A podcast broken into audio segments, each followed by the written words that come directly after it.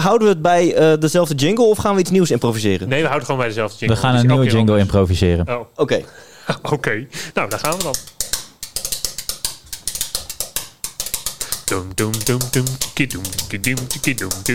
Ja, dames en heren, je wordt hier welkom geheten door Arjen, Sydney en Thijs. En ook vandaag nemen we je weer mee op reis. Hier in podiumavonturen waar het niet lang genoeg kan duren. We gaan het weer hebben over inspiratie, escalatie, geen creatie bij onze podiumprestaties. En ja, waar je het ook moet zoeken. Vandaag hebben we het over boeken. En ja, vandaag, wat is de vraag? Sydney, Wauw, dat- die heb jij gewoon mooi weer aan elkaar gerapt zo'n beetje. Maar jij bent de host van vandaag. Het is jouw onderwerp, het is Klopt, jouw ja. aflevering. Ehm, spreken, verhalen vertellen. Ehm, en dat kan je natuurlijk op het podium doen. Hè. Wij, de, de podcast heet Podiumavonturen. Maar die verhalen die eh, wij onze collega's over mogen brengen aan de bühne, op de bühne, aan, aan het publiek. Die, eh, ja, dit hoeft niet alleen op het podium. Dat kan ook middels eh, geschreven tekst. En dan kan je dat doen via een artikel. En als je veel artikelen hebt, dan heb je een boek. En dan hebben we allemaal eh, dit jaar boeken uitgebracht. Ik denk dat hier aan tafel gewoon vijf en een half boek zit. Niet normaal. Zes. Zes en een half boek. Zes en een half boek. Jouw boek, is, jouw boek is half af, hè? Ja, Ja, eh, ja. zes en een half boek. Zes en een half boek zit hier aan tafel. Ehm, ja, dus wat, wat, wat betekent dat voor je rol als spreker? Is dat leuk? Is dat niet leuk? Is het een leuk proces?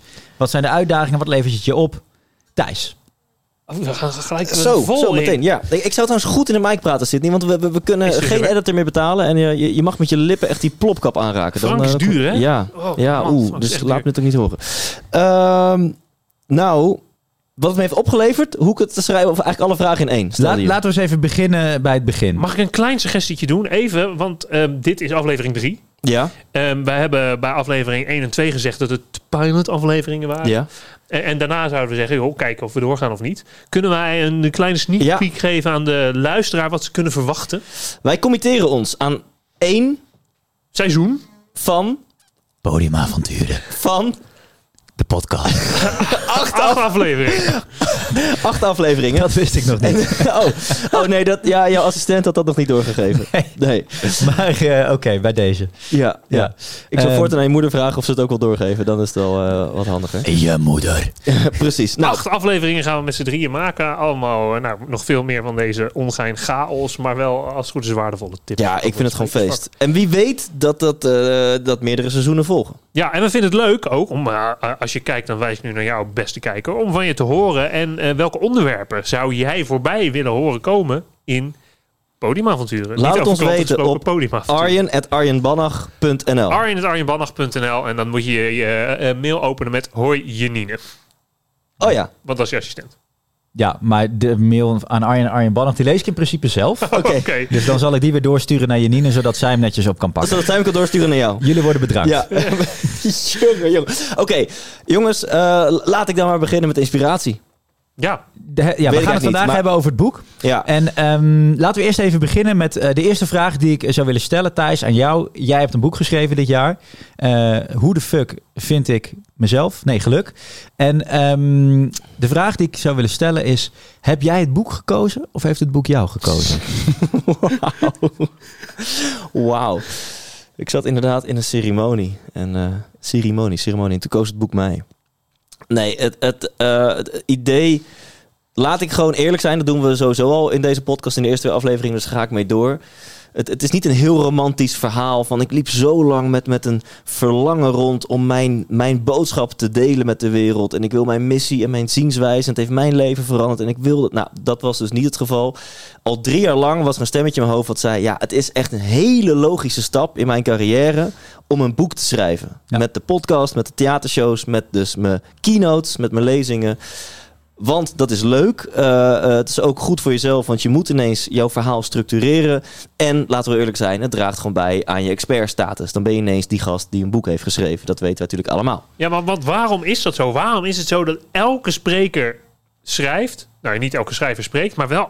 Je, je hoort er eigenlijk niet bij als spreker als je geen boek hebt geschreven. Wij hebben het jarenlang zonder boek gedaan. Maar iedereen die spreekt, die schrijft ook een boek. Waarom is dat zo... Nou, ik denk dat het, dat, dat het ergens ook logisch is. Want eh, met dat je spreekt heb je een eigen verhaal. Hè, dat, daar gaan we nog over hebben. Het thema authenticiteit. Ehm, een kleine sneak preview. Die gaat nog voorbij komen.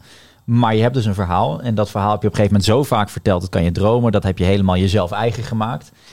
En dan kan je natuurlijk, op het moment dat je het opschrijft, heb je een middel om het nog aan meer mensen over te dragen.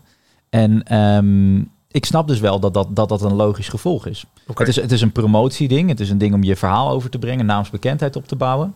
Ja, Jos Burgers die zegt, hè, eh, lezingen verkopen boeken en boeken verkopen lezingen. Dus dat is een soort, eh, als je lange termijn relevant wil blijven als spreker, dan moet je gewoon die cyclus in elke twee of drie jaar een boekje uitbrengen. Ja. Eh, boek, mogen geen boekje zeggen. Wij hebben heel erg de neiging om over onze eigen boeken Ja, te praten alsof het een boekje is. Maar Jos schrijft boekjes. Die zegt, ik schrijf dunne boekjes. Ja, En ehm, die verkoopt eh, van ons alle drie, eh, vier, als hij erbij zou zitten, de meeste boekjes. zo, die we bakken. Heeft Maar wat is er mis met het zeggen van een boekje? Nou, Ik heb toch een heel klein boekje geschreven dit jaar. Dat is toch gewoon een boekje? Dat is Ja. geen boek. en misschien is het ook wel minder erg als je het over jezelf zegt, maar ik heb hey, Jort Kelder, die zegt het ook vaak over andere mensen, hun boeken. Mm. En dat, eh, ik heb wel eens gehoord, niet per se over Jort Kelder, maar dat, dat te zeggen, ja, als je iemand anders boek een boekje noemt, dan wil je hem eigenlijk een soort naar beneden halen dat zijn prestatie niet heel groot is. Ja, maar Jort zegt toch alles in verkleinwoorden? Hij Ja. heeft toch ook een bretelletje aan? Hij heeft ook een podcastje. Ja. Ja. Ja, die het fucking goed doet trouwens. Die staat echt landelijk, hè? Alle categorieën op één hoop in de top drie vaak met de Ja? Noordkast. niet, Ja, lang, dat is niet lang meer. Niet dat, oh, dat is Dames en heren, Voor podiumavonturen komt zover. De bescheidenheid is weer terug, dames en heren. Maar, Maar ik denk, Sydney, om. Als ik, mag ik nog Sydney's vraag ook Ja. beantwoorden? Ik wacht even met de Dat, cliffhanger. dat eh, Cialdini, die heeft natuurlijk een boek, ook een boekje geschreven, Invloed. Eh, en- Invloedje. En, invloedje. En hij zegt, eh, onze hersenen houden van shortcuts. Als jij zelf moet gaan nadenken, eh, is iemand wel eh, autoriteit, expert genoeg? Kan ik wel naar iemand luisteren? Dat, dat vinden we lastig. Dus we houden van shortcuts. Dat is vroeger in de natuur was dat Ja. heel makkelijk. Dan wist je, oh dat besje, daar word ik niet ziek van. Dus die eet ik nog vaker en dat soort dingen. Ehm, en, en dat systeem werkt dus nog steeds. En op het moment dat iemand een boek achter zijn naam heeft staan... of iemand is een keer op tv geweest of bij de radio geweest... dan werkt dat shortcut systeem in ons brein. Dat als je daar langer over na gaat denken... het feit dat jij een keer in de krant hebt gestaan... op tv bent geweest of een boek hebt geschreven... eh, zegt natuurlijk in principe niet heel veel over hoeveel kennis jij hebt... maar dat, dat, dat linkje werkt nog wel in ons brein. Eh, dus denkt ons brein gewoon... oh, dan zal je er wel verstand van hebben. En Ja. eh, daarom werkt het gewoon heel erg goed. En dat is wel mooi, want de, zijn het is nog nooit zo makkelijk geweest om een boek op de markt te brengen. Eh, hè, met uit- zelf uitgeven en Ja. al dat soort dingen. Daar laten we het er straks ook even over hebben. Hoe kijken jullie eraan? Maar tegelijkertijd is er ook nog nooit zoveel poep op de markt geweest. Hebben wij daar een geluidje voor, Thijs? Eh, ja, ja, weet ik niet. Ehm Denk het niet. rotzooi, Nee. rommel. Dus- ja. Nee, hebben we niet. Dus dan is eh, de vraag: is eh, eh, een boek nog steeds het teken van autoriteit dat het altijd is geweest of dat het vroeger was? Ik vind dit een mooie vraag. En voordat we die gaan beantwoorden, gaan we eventjes iets nieuw nieuws toevoegen in deze podcast. Want wij dachten, ja, wij zitten hier nu met z'n drie aan tafel. Eh, maar wij dachten, ja, we hebben, we hebben een, een leuke collega's eh, die het ook leuk vinden om hun verhaal te delen. Dus per thema gaan we even een eh, collega van ons aan het woord laten die iets gaat vertellen over het thema van de week. En dat is in dit geval boeken. En we hebben nu niemand minder dan Niek van den Adel. Wauw. En dat is wel dat we die al voor de derde aflevering Podiumavonturen hebben kunnen weten te strikken. Het budget is wel gelijk op. Dat maar, eh, verklaart ook waarom we inderdaad de editor niet meer kunnen betalen. Precies. Het mooie is dat de subsidieaanvraag loopt omdat we hem wat zendtijd geven. en eh, dat waarschijnlijk de volgende aflevering wel weer geëdit kan worden. Eh, we gaan luisteren naar Wa- hoe maar, maar Niek- waar- waarom Niek is wel even belangrijk voor jou? Waarom Niek? Wie is Niek eigenlijk? Niek is net als ons eh, spreker, eh, inspirator. Eh Niek is ooit eh, van zijn motor gevallen, heeft daarbij een hoge dwarslesie opgelopen. eh, maar is gelukkiger dan ooit en deelt nu zijn verhaal over veerkracht en klantgerichtheid. Nou, wat die twee thema's met elkaar te maken hebben, dat weet niemand behalve Niek. Maar hij kan er prachtig over vertellen.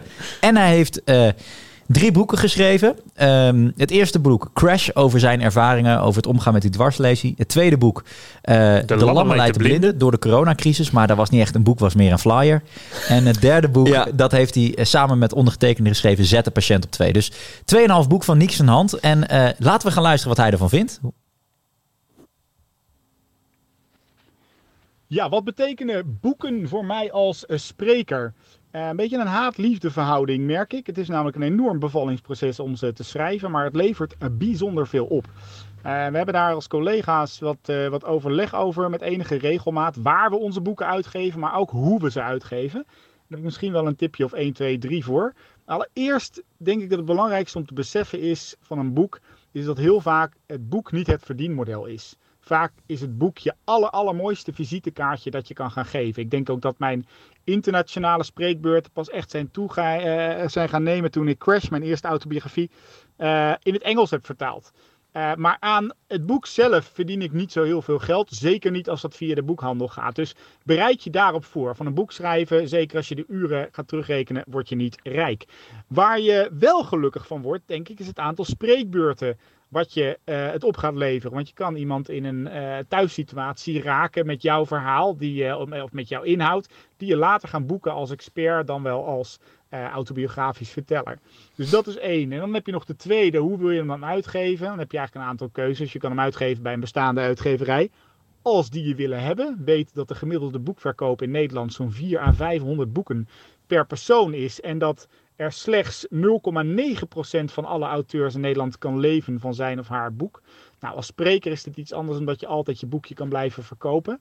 Eh, maar soms loont het, zeker als je eh, managementboekjes schrijft, om bijvoorbeeld in eigen beheer uit te gaan geven. Dan heb je geen ISBN-nummer, laat je hem gewoon zelf drukken en verkoop je hem mee met de spreekbeurten die je geeft. Wil je dat ze bij de ACO of de Brunau komen liggen, moet je gewoon voor een gerenommeerde uitgever gaan. Eh, al vind ik dat een enorme achterhaalde ouderwetse wereld waarin de marges eh, veel te klein zijn voor de spreker zelf. Eh, dus er bestaat ook nog een uitgeverij, maar ik zal niet, geen promo gaan maken voor die van mezelf, eh, die daar andere verdiensten tegenover heb liggen. En dan wordt het belangrijk dat je je gaat omringen met mensen die goed je marketing daarin kunnen doen, die je in de televisie- en radioprogramma's krijgen, of die je door co-auteurs laten adviseren of door aan laten bevelen. Het is een wereld in te winnen, maar een boek schrijven zorgt voor legitimiteit en autoriteit op het podium en gaat je absoluut helpen naar een volgende stap als spreker, waarbij je jezelf ook gelijk in een andere productklasse kan gaan zetten en dus ook anders kan gaan factureren. Dus een aanrader voor iedereen. En dat was het nog. We zijn door de tijd heen, dames en heren. Dat was aflevering 3. Mooi dat we dachten, we gaan, we gaan mensen niet bellen, want het kost te veel tijd. We laten ze wel een berichtje inspreken. Nou, dat doen we dus nooit meer. Nou, ho, ho, ho, Nee, maar wel waardevol. Goeie, Super goeie mooi wat hij Ja, vertelt. eh, Dus, dus ehm eh, Sydney, wat pak jij eruit? Nou, ik, ik pakte heel veel. Ik zit inderdaad... eh, ik wil het over heel veel dingen hebben. Namelijk over hoe ga je het uitgeven? Wat zijn de mogelijkheden Laten we, dat, laten we dat even doen voordat het eh, een onsamenhangend geheel wordt. Uitgeven. Pakken we een uitgeverij of geef je het zelf uit? Laten we dat dan eerst even eh, afvinken. Ehm, ik heb eh, mijn eerste twee boeken, Klantgericht Leiderschap, Six Star Service, heb ik eh, bij een uitgeverij uitgegeven. En die stond ook... Duren Management. Van Duren Management. Die stond ook helemaal bovenaan mijn lijstje, moet ik zeggen. Toen ik dacht, oké, bij welke uitgever dan? En dat was vooral bij klantgericht leiderschap zo. De eerste zo, ik wilde een uitgever omdat het een kwaliteitsstempel is. Ik wilde Ja. weten dat mijn boek goed genoeg was om uit te geven. Ehm, ga ik dat in de toekomst weer doen? Mogelijk anders. Sydney krijgt hier een kleine tia. Ik zag wat cognitieve dissonantie. Ja, eh, laat zich raden waardoor dit komt, maar Ja, eh, ja. oké. Ja. Maar wa- want wat, wat, wat was goed vanwege de uitgever? Je zegt al het kwaliteitskeurmerk. Ja, ja Wat was er meer goed van? eh, eh, eh, eh, uitgevers krijgen gewoon heel veel manuscripten voorbij, heel veel ideeën. En die worden heel veel afgeschoten. En ik wilde weten of die voor mij goed genoeg was. Ja. Nou, ik werd al, ik had hem via via naar drie uitgevers gestuurd. En er was er eentje die binnen twee dagen aan de telefoon hing. Dat was Ina Boer van, van, van Duren. Die zei gelijk, hey, ik heb interesse. Eh, en toen zijn we samen dat traject ingegaan. Ehm, eh, eh, wat goed is, is dat heel veel dingen uit handen worden genomen. Je krijgt een redacteur. Ehm, je krijgt een schrijfcoaching. Mits je niet al te veel schrijfcoaching nodig hebt. Want als, anders zeggen ze, ja, je gaat nu over ons gesteld budget heen. Dus je moet zelf dan betalen. Ja. Ehm, eh, ze nemen de opmaak uit handen, de vormgeving uit handen en de drukkosten uit handen. En heel veel mensen denken ook de marketing. Nou, nee. Er zijn meerdere uitgevers die tegen, tegen mij hebben gezegd: ja, wij werken vooral heel graag samen met auteurs die hun eigen boeken verkopen. Duh. Ja. Maar eh, dat begrijp ik wel. Maar het verkopen van boeken is eigenlijk de eh, het belangrijkste ding wat een uitgever zou moeten doen. Hoe ik eigenlijk een uitgeverij zie, als ik vrij bot mag zijn, is een hele dure bank. Een hele dure bank, want zij nemen alle. Je hoeft niet voor te financieren, je hoeft niks. Eh, geen cash Ah, op op, tafel te leggen om al die redactie. Ja, dat is een, een, dure geldschieter, een dure investeerder. ja, ja, ja, precies. En, maar daar betaal je astronomische eh, bedragen rente over, zeker. Uh, klantgericht leiderschap is nu vierde druk. Eh, ik krijg Weer de druk. ja, 24,99 eh, eh, als, je hem, eh, als je hem koopt. Ik krijg er eh, 2 euro en 3 cent van, geloof ik. Is niet veel. Is niet veel. En dan kan ik hem zelf nog wel met korting inkopen als ik ze dan zelf ook doorverkoop. Dus daar zit ook nog iets. Maar uiteindelijk, als via bol.com of managementboek wordt verkocht, 2,03 euro. cent. Maar ook dat met korting inkopen, daar krijg je als ondernemer ook een TIA van. Dat de drukkosten zijn 1,80 euro per boek. En dan mag je je eigen boek kopen met 40% korting. Dus sta je alsnog 12 euro af te tikken om je eigen boek te kopen. Ja. Dus dat, dat is, ik snap het, eh, om het een beetje voor de uitgevers op te nemen. Want het is gewoon een, een, een samenwerking en daar moeten we allebei wat beter van worden. Maar het, het, eh, het, er komt wel eens wat emotie bij kijken als je eh, 100 boeken in je achterbak staat te laden en je daarvoor eh 12 euro per boek moet eh, aftikken. Ja, Ja. maar we, we hebben het alle, alle drie gedaan. Eh Thijs, hoe is jou bevallen? Eh, ja, ik, ik denk dat je het heel goed opsomt. De twee grote voordelen van een uitgever is één een stukje eh, eh, status. Maar dat is maar net ook de vraag hoeveel mensen valt het op dat er een logootje van een Van Duren of een Boom of een Cosmos op je boek staat. En twee, en die is in mijn geval echt heel belangrijk, het, eh, het netwerk. Eh, net, zoals dat je voor, eh, als je in de theaters wil staan, moet je gewoon samenwerken met impresariaten. Impresariat, dat zijn gewoon de, de boekingsbureaus in de theaterwereld. Als je niet bij een impresariaat zit, dan kom je gewoon niet in het theater te staan. In ieder geval niet in de officiële programmering. En dat geldt dus ook. eh, voor zover ik weet, bij het uitgeven van een boek, als jij echt in de boekhandels, in de Bruna en in de ACO wil liggen, dat gaat je op eigen kracht waarschijnlijk niet lukken. Wat? Mag, mag, mag mijn koptelefoon iets zachter? ik dacht al, wat bedoel je? Jij hebt nummertje drie. Dankjewel. Zo beter? Nee, iets harder. Jezus. Ja, dankjewel. Ja? Familiemedewerker. Oké, Oké. oké. Dit, ehm, dit is niet normaal. We hebben aan één, aan één non-verbale hint hebben wij Ja, genoeg. snappen wij elkaar. De luisteraar heeft niks door. Niet normaal. Oh, dit haalt me weer terug naar, eh, naar onze tijden samen op het podium. Ja. Dat ik een Tia kreeg als jij met een... eh, Die, die Tia komt al veel vandaag. Hè? Ja. Oké, we gaan even ja. dit, dit onderwerp afronden, want eh, ik denk dat dit, hè, we hebben nog veel meer eh, dingen over het boek schrijven. Hè, anders loopt Ja, maar ik ben, oké, ik ben dus heel blij, want eh, eh, eh, ik ben heel blij met Cosmos, eh, want die hebben eh, echt heel hard hun best gedaan om en mij in de boekhandels te krijgen. Dus bij de eerste druk waren er al 800 verkocht aan Bruna, waardoor ik in principe in elke Bruna in heel Nederland lag. Eh, en zij hebben er ook voor gezorgd dat ik werd geïnterviewd door Gerrit Ekdom, ochtends op de radio, dat ik bij Omroep Max mocht zitten. Ehm, dus eigenlijk in tegenstelling tot heel veel verhalen van jullie en andere mensen die ik ken die een boek hebben geschreven en misschien niet al te enthousiast zijn over de marketingkrachten van een uitgever, wa- was ik dat wel echt. Ja. Nou ja, precies. En dat is dus interessant om, hè, als je dan toch voor die uitgever kiest. En ik snap, wij- want ik denk dat dat wel misschien een beetje een gedeelte als we een advies moeten uitspreken. eh, Dat we zouden zeggen van nou, het eerste boek doe dat in ieder geval wel bij een uitgever. Want dan Ja. ken je de klap van de zweep. Ehm, dan weet je een beetje wat, hoe het proces werkt. En jij wordt eigenlijk aan de hand genomen van wat er allemaal moet gebeuren. En dan kan je dat vervolgens later nog eens een keer bepalen van ga ik dat nu wel of niet doen. Want dan heb je ook weer wat meer netwerk opgebouwd. Mensen weten jou te vinden als schrijver, als inspirator. En dan, dan is het een veiligere keuze om het zelf uit te geven. Ja. Want als ik kijk naar ja, de echt goede boeken waar mensen hun allereerste boek al zelf hebben uitgegeven. En nu gaan we misschien te kort door de bocht, maar de mensen die hun allereerste boek zelf uitgeven, ja, dat is vaak niet het aller, dat zijn niet de beste boeken. Ja, dat is wat jij ook al zei, dat is rommel. Ook omdat ik, dacht, ik dacht dat ik best goed kon schrijven. eh, toen we met klantgericht leiderschap begonnen. En ik weet nog heel goed dat ik een mailtje terugkreeg eh, van eh, Ina, mijn uitgever. En die zei, nou Sydney, ik heb je hoofdstuk gelezen. En ik moet eerlijk zeggen, ik heb nogal wat commentaar. Zo, wat kan die man spreken? Ja, Ja. ja en dus, maar eh, dat is goed dat je dat zegt. Want ik had letterlijk Ja. geschreven zoals ik spreek. Ja, dat, het- schrijven en spreken is echt totaal anders. Ja. Eh, dat ging zo ver. Ik kreeg een redacteur eh, toegewezen. eh, eh, een andere eh, stijl van samenwerken hadden we. Dus op een gegeven moment stond ik bijna eh, eh, op het punt om te zeggen... Ja. weet je, fuck it, laat maar met dat boek. Ik, het, het hoeft niet meer. Ik was zo gefrustreerd. Ik, Ja. ik, ik heb jou in tranen aan de lijn gehad toen. Ja, maar, maar, maar echt. En ik heb, nou, wij hebben vorig jaar, afgelopen jaar op Tenerife, Arjen en ik waren daar, heb ik eh, Six Star Service geschreven. En toen heb ik ook een paar man. diepe dalen gehad, eh, moet ik zeggen. Ehm, IJsberend over het dakterras, ja. compleet in de war. In het proces van het boek schrijven heeft Sydney een aantal keer op de rand van de brug gestaan. Maar eh, Nou, en, en bij Six Star Service meer dan bij eh klantgericht leiderschap. Want bij klantgericht leiderschap had ik het voor een groot deel het boek al in mijn hoofd. En bij Six Star Service ben ik begonnen met een titel. En Oh moest ja. ik daarna er alles bij vinden. Ja. Nou, dat is niet eh, de beste manier. om- Meestal niet hoe het hey, werkt. maar, Maar, terug naar de host. Ja, nou ja, en even, wat, wat nog even belangrijk is, Ja. even, weet dat bij Thijs eh, is het hebben we juist gelukt met, met, met goede promotie, maar dat zien we toch wel, hè, als we het echt hebben over managementboeken, jouw boek is meer eh, een, een zelfhulpboek voor mensen die zelfhulpboeken niet leuk vinden. Ehm, maar bij managementboeken is mijn ervaring. En, Ja. eh, en ook van die collega's, daar hoef je gewoon niet zo heel veel qua promotie te verwachten. Dat moet je zelf doen. Ja. En daarin ehm, had ik meer van mijn uitgever verwacht, dat jij er meer van Zeker. verwacht. Eh, dus daar, daarin gaan ze je gewoon niet helpen. Nou, de promotie is meestal hier is een persbericht en eh, we- sturen die naar eh, 27 van onze connecties en dan word je een keer uitgenodigd voor het agrarisch tijdschrift om, te- om over werkelijk te praten. Nou, ze hebben dus- dan het e-mailadres. e-mailadres eh, dit e-mailadres wordt niet gelezen. at financieeldagblad.nl. Ja. Daar sturen ze dan naartoe. ja, ja, ja. Maar, dus als je een boek wil schrijven en je wilt het via een uitgever doen, omdat je denkt, oh, dan heb ik een giga marketingapparaat Nee. achter me staan, dat is niet een goed idee. Negative. Ehm, maar het, kan- het kan ook gewoon zijn dat je denkt: ik vind het gewoon heel fijn om met een team samen te werken. Dat ik niet alleen hoef te doen. Ik weet niet hoe de wetten van een cover werken. En de line spacing. Dat is en en welk lettertype. En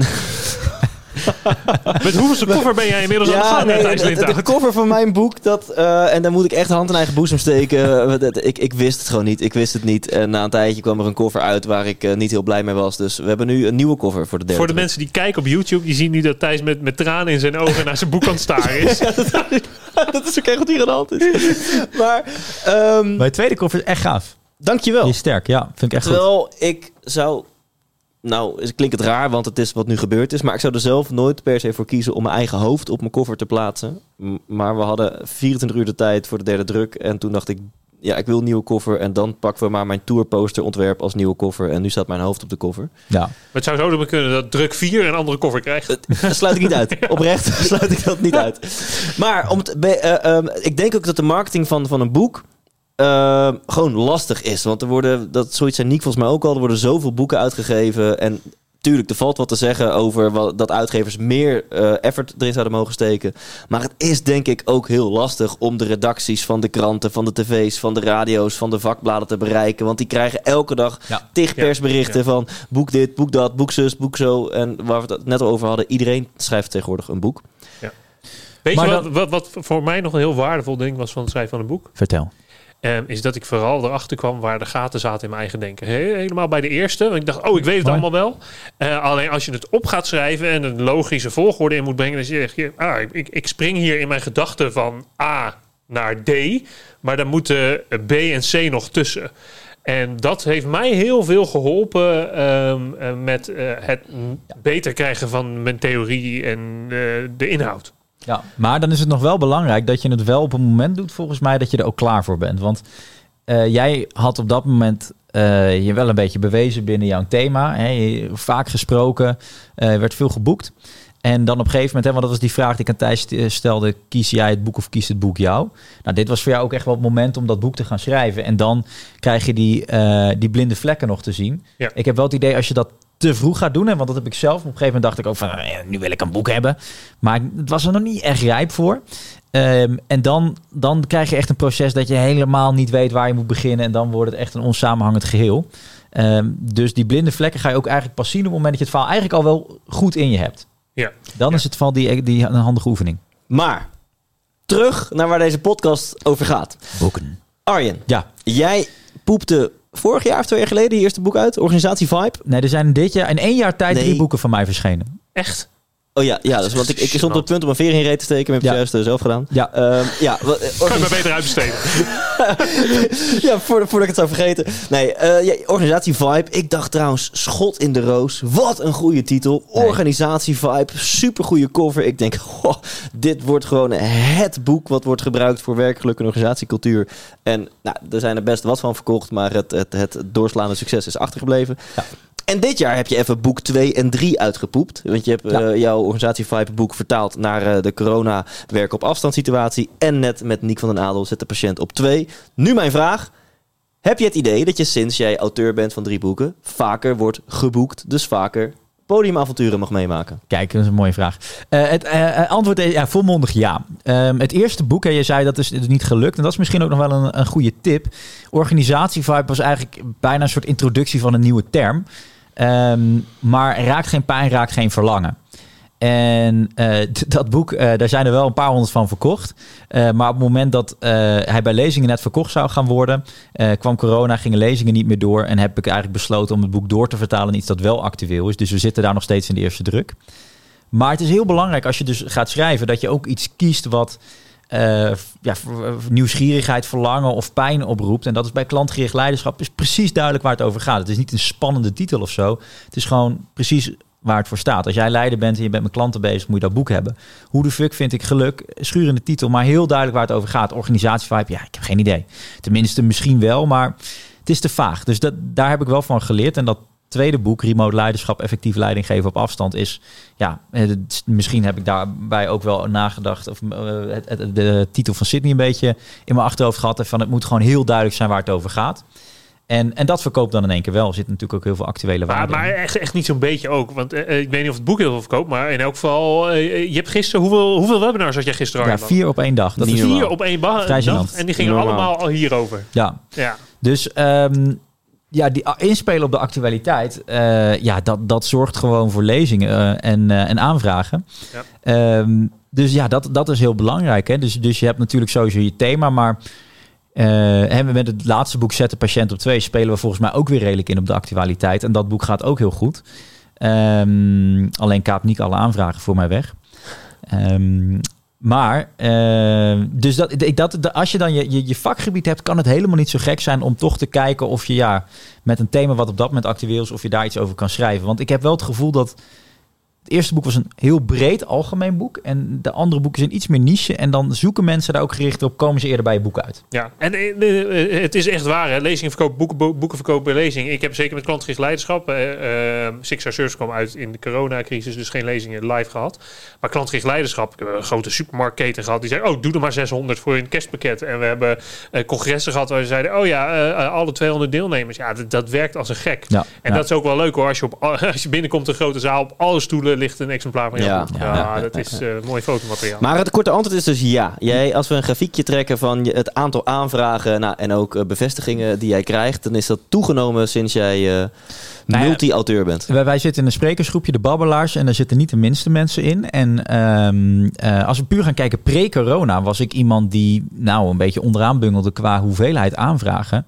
En nu is het in één keer na corona en alleen maar door dat leidinggeven op afstand, hè, daar komt er automatisch ook een beetje werken, samenwerken op afstand bij, eh, heb ik echt veel meer aanvragen gekregen dan best wel wat collega's van mij, eh, die echt een grotere naam hebben binnen de wereld. Dus ja, ik denk het wel. Ik, Ja. kan, ik kan haast niet bijna anders verklaren. Wat, we- wat, toen we de Babbelaars starten, wat dus net een mastermind is met, met een paar sprekers eh, bij elkaar. En wat een paar regels. Je moet eh, eh, iets van 40.000 euro omzetten, minimaal 40 lezingen doen en maximaal 40 jaar oud zijn.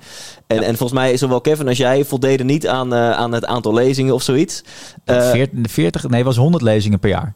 Toch? Nou, in elk geval, nee, j- 40, jullie 40, voldeden toen nog niet aan het criterium. En, en jullie hebben inmiddels allebei een boek geschreven. En nou, Kevin had geloof ik 864 aanvragen in de eerste twee minuten na het uitgeven van zijn boek.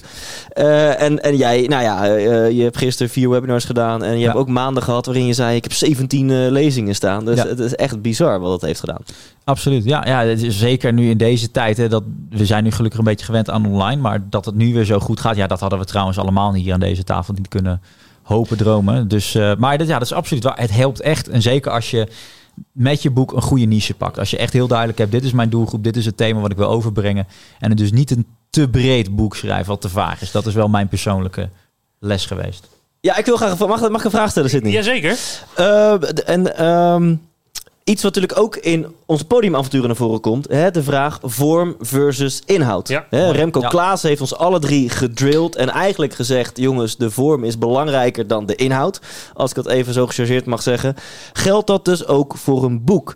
Hè? Eh, hoe belangrijk is eigenlijk gewoon, en ik kom erop vanwege het verhaal van, van Kevin. Ja. Hoe belangrijk is eigenlijk gewoon een sexy titel versus een, eh, een goede titel? Eh, hoe belangrijk is dat de inhoud goed is versus dat de marketing goed is? Want nou, Kevin, als zijn boek een eerlijke titel had gehad, en dat wilde hij volgens mij zelf eerst ook doen, Kevin Ja. Weijers, dames en heren, dan was het geloof ik in 80 experimenten de wereld rond. Ja, en nu Toch? heet het 21 dagen niet klagen. Ja. En nu zijn er andere experimenten voor een leuker leven. Ja, zo. en hier in Holland, in het centrum van klagen, doet een titel 21 dagen niet klagen. Het doet het gewoon heel erg goed. Eh, dus de vraag, in het, eh, hoe zien jullie bij een boek inhoud versus vorm? Eh, alles wat er op de pagina staat, 100 pro, nou niet 100 pro, maar echt inhoudleidend. Alles daaromheen alleen maar vorm, zou ik zeggen. Eh, nee, ben ik het niet mee eh, eens. Ik snap het niet. Nou, ik denk dat je boek ehm, uiteindelijk dan moet je gewoon een goed boek hebben. Ja. Dan moet de inhoud eh, goed zijn. Dat betekent overigens niet dat het heel diep hoeft te gaan of dat het super wetenschappelijk onderbouwd hoeft te zijn. Die inhoud moet met wat je wil bereiken met het boek, moet het inhoud gewoon heel goed zijn. En ik denk dat de vorm gaat over hè, de omslag, de cover, de titel die je kiest, ehm, hoe je het in de markt brengt. Dat, hè, dat alles daaromheen vervolgens alleen maar vorm is. Ja, En- maar ik bedoel, het, het- kan je een waardeloos boek schrijven met een briljante cover en titel en kan het een succes worden? Ehm, je- 356 eh, dagen niet succesvol. Nee, die andere. Ha- Happy Life. Happy Life Eh, 36. Ja, er zijn inderdaad boeken die, eh, die heel goed over de toonbank vliegen waarbij... Oh, dit is jouw uitgever ook, hè? nee, nee, dat mag van mij. Nee, dat mag van mij. Ja, Ja, maar er zijn natuurlijk eh, eh, heel veel boeken worden verkocht door de kop van de, van de auteur, de naam van de auteur in, in plaats van de inhoud. ja. Eh, ik heb het boek zelf niet gelezen, maar ik heb gehoord dat het niet al te eh, heel erg eh, eh, goed is. Ehm, Ja. Dus ja, dat kan. Ja, nee zeker. Ja, jij refereert inderdaad naar een boek en ik heb het wel gelezen en, en het, het is Dun. dun. Het is flinterdun. Eh en het is wel in de categorie zelfhulp. Ik denk het best verkochte Nederlandstalige boek van, van het afgelopen jaar, zo niet de afgelopen jaren. Het gaat echt richting de 100.000. Ja. Ja. Eh, en dat, dat, dat zou, zou zomaar eens een... eh, ik weet niet of het dan ligt aan de briljante cover en titel, maar in elk geval de bekendheid van de auteur. Ja. Ja. Ja. En, ehm, maar oh, je kan ook anders denken aan vorm. Ik, eh, ik heb heel veel bewust voor gekozen dat, eh, dat allebei de boeken, Six Star Service is denk ik 40% verhalen. Gewoon van, an- van mensen die Six Star Service krijgen of leveren. En 60% inhoud. En ja, mensen die. Als ik reacties krijg van mensen op LinkedIn, zeg ik ben je boek aan het lezen en al die verhalen die zijn zo inspirerend. Dat is ook vorm, eh andermans verhalen. Zo heb ik mijn boek gevuld. Ja, en dat is ook klantgericht leiderschap. Eh, anekdotes en methodes uit mijn interviews staan in het boek. En dat werkt wel echt goed. Nu sla ik een beetje door, want boek nummer drie wordt een roman. Een businessroman. Dus ik ben benieuwd Ja, hoe dat dat, is is. echt bizar. Maar het is echt leuk schrijven trouwens. Echt Ja? leuk schrijven. Ik kan echt, kan niet wachten om zo weer achter mijn computer te kijken om weer verder te schrijven. Het is echt leuk. Maar goed, Nou. Thijs, vorm, inhoud? Eh, eh, ja, pijnlijke vraag. Nou, nou, nou lijkt het alsof ik hem heb, heb voorgesteld, omdat ik wist dat ik hem terug zou krijgen, maar dat, eh, je overvalt me echt. Ja. Eh, ik, ik heb gewoon een blunder begaan. Dat ben ik gewoon heel eerlijk in. Ik dacht eventjes die Nederlandse Mark Manson te worden. Ik dacht, hè, met zijn subtle arts not giving a fuck. eh, hoe de fuck vind ik geluk? Ik denk, nou, daar, dat die titel die straalt zelfspot uit. Die straalt eh, eh, uit dat ik mezelf niet al te serieus neem. En ik dacht, de zelfhulpjunkie koopt het toch wel. Als het boek heet Reinig je chakra's in zeven stappen, koopt de zelfhulpjunkie hem ook. Dus daar hoef ik mijn best niet voor te doen. Dus ik richt me op de 98% niet zelfhulpjunkie. Die denkt, hey, ik hou niet van zelfhulpboeken, maar dit boek heeft een luchtige titel. En ik interviewde Mark Manson en hij zei tegen mij... Yeah, uh, my pitch for the uh, outgiver, uh, publisher... My pitch for the publisher was... Uh, I wanted to write a self-help book for people who hate self-help books. En toen heb ik in alle bescheidenheid mijn ondertitel gemaakt. Een zelfhulpboek, ook voor mensen die een hekel hebben aan zelfhulp. We Nee, gaan dames het ook hebben, een, een aflevering over originaliteit. En eh, ik- ik dacht gewoon eh, echt een commercieel succesje te slaan en een briljante cover en titel. En ik, de verkoop voor mijn standaarden is heel erg tegengevallen. Je weet nooit precies waardoor het komt, maar ik denk dat ik gewoon keihard ben afgestraft door het universum en gewoon door de mens. Door gewoon de verkeerde intentie te hebben. En misschien had ik het gewoon het 100% inspiratieboek moeten noemen. Mag ik een Ehm, gewetensvraag stellen, Thijs? ja. Ben je blij met je boek? Ja, ik ben heel blij met de inhoud. Oké, mooi. Ja. Is, dat is, ik dacht van tevoren echt een flinterdun boekje te hebben geschreven met een briljante marketing eromheen. En ik denk nu dat eigenlijk de cover en titel niet zo goed is, maar ik, de inhoud best wel. Ja, dat klinkt stom. Ik, ben, ik vind de inhoud heel goed. Ik vind echt Ja. dat ik een heel goed boek heb geschreven. Mooi, nice. Tof. Mooi. Eh, Dus, we gaan naar de afronding, jongens. Oké. Eh, hoe, lang, wil- hoe lang lopen we al? 33 minuten. Max Verstappen zou er trots op zijn. Oké, dan alleen nog heel even, want hoe begin je dan een boek? Want dat- is ook nog wel de, de vraag voor veel mensen. Hoe, Eh. hoe krijg je hem, als je dan een uitgever wil, waar begin je dan? Je begint niet met een manuscript. Nee, je begint. eh, dat, dat, Oké, dat is nog wel even het laatste, maar eh, kort aanstippen. Wat mij betreft, altijd het raamwerk eerst van het boek. Ja, dus dat heet een publicatievoorstel.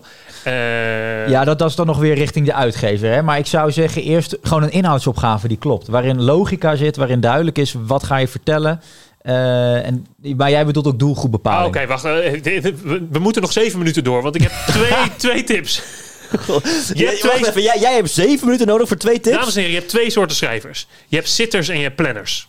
Sitters, nee, anders Wat, hebben we het nou over toiletten gebruiken? nee, of, eh? Thijs, wij gaan even koffie halen. Sydney neemt Je het hebt even. sitters en je hebt planners. Ja. Planners die maken een raamwerk, die maken een hoofdstukindeling, die Ja. maken een paragraafindeling, subparagraafindeling en die gaan vervolgens eh, invullen.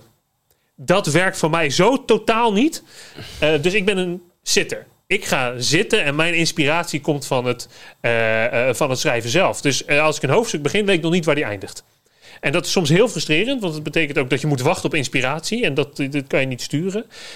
Maar hou dat in de gaten. Misschien ben je het ene, misschien ben je het ander. En dat is een andere manier van schrijven. Als je ook kijkt naar mijn publicatievoorstellen van allebei de boeken. Er zijn totaal anders dan hoe het boek er uiteindelijk uit is gekomen. Ja. Dus dat is niet erg. Dus jij bent van, en ik quote onze vriend, in beweging vind je antwoorden. Ik, zo, ik weet niet welke vriend dat is, maar het is een hele goeie. Tibor, Tibor Olgers, dames en heren. Heeft hij al een boek? Ja. De- hij komt nog niet in beweging. Nee, maar Hij zit alleen maar op zijn stoel whisky te drinken. Goede content te maken. Wat eh, die kerel kan even, die kan produceren hoor. Eh, holy shit. Ja, hij dit kan is vooral... eh, een beetje off-topic. ja. Oké, Oké, dus dat was tip 1. Tip 2? Nou ja, tip 2 is een publicatievoorstel. Hè? Dus je moet een aantal dingen... eh, Wat, wat, wat staat er in publicatievoorstel even heel snel? je naam. Je doelgroep en hoe groot die ongeveer is. Waarom dit boek anders is dan andere boeken die al binnen het thema eh, zijn. Wie jij bent als auteur, eh, inhoudsopgave en het liefst ook nog een eerste hoofdstuk. Ja, en die, die inhoudsopgave, die moet je... oh, Nee, dat, daar zeg jij van, dat zijn dus de planners. Maar ik denk wel dat dat voor heel veel mensen goed is om...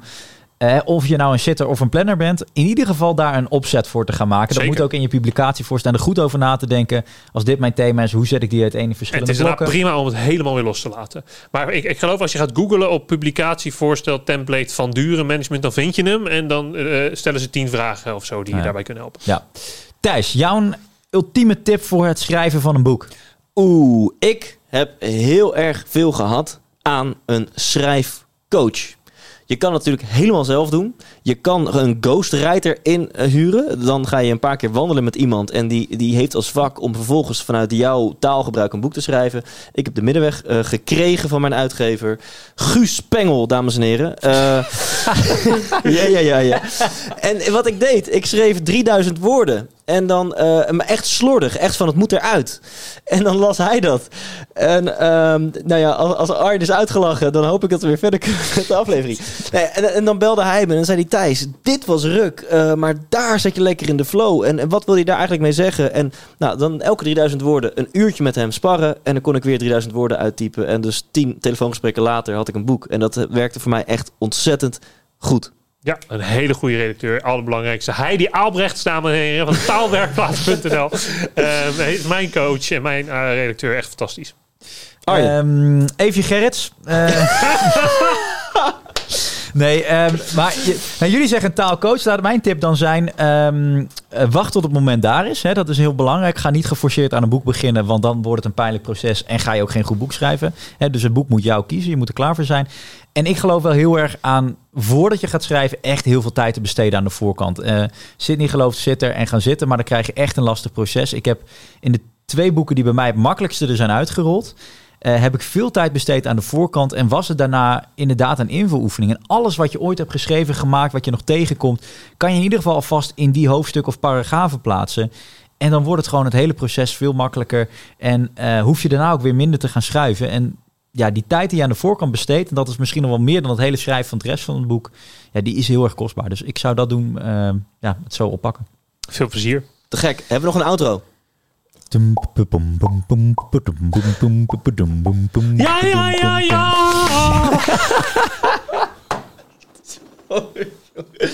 Tot volgende week.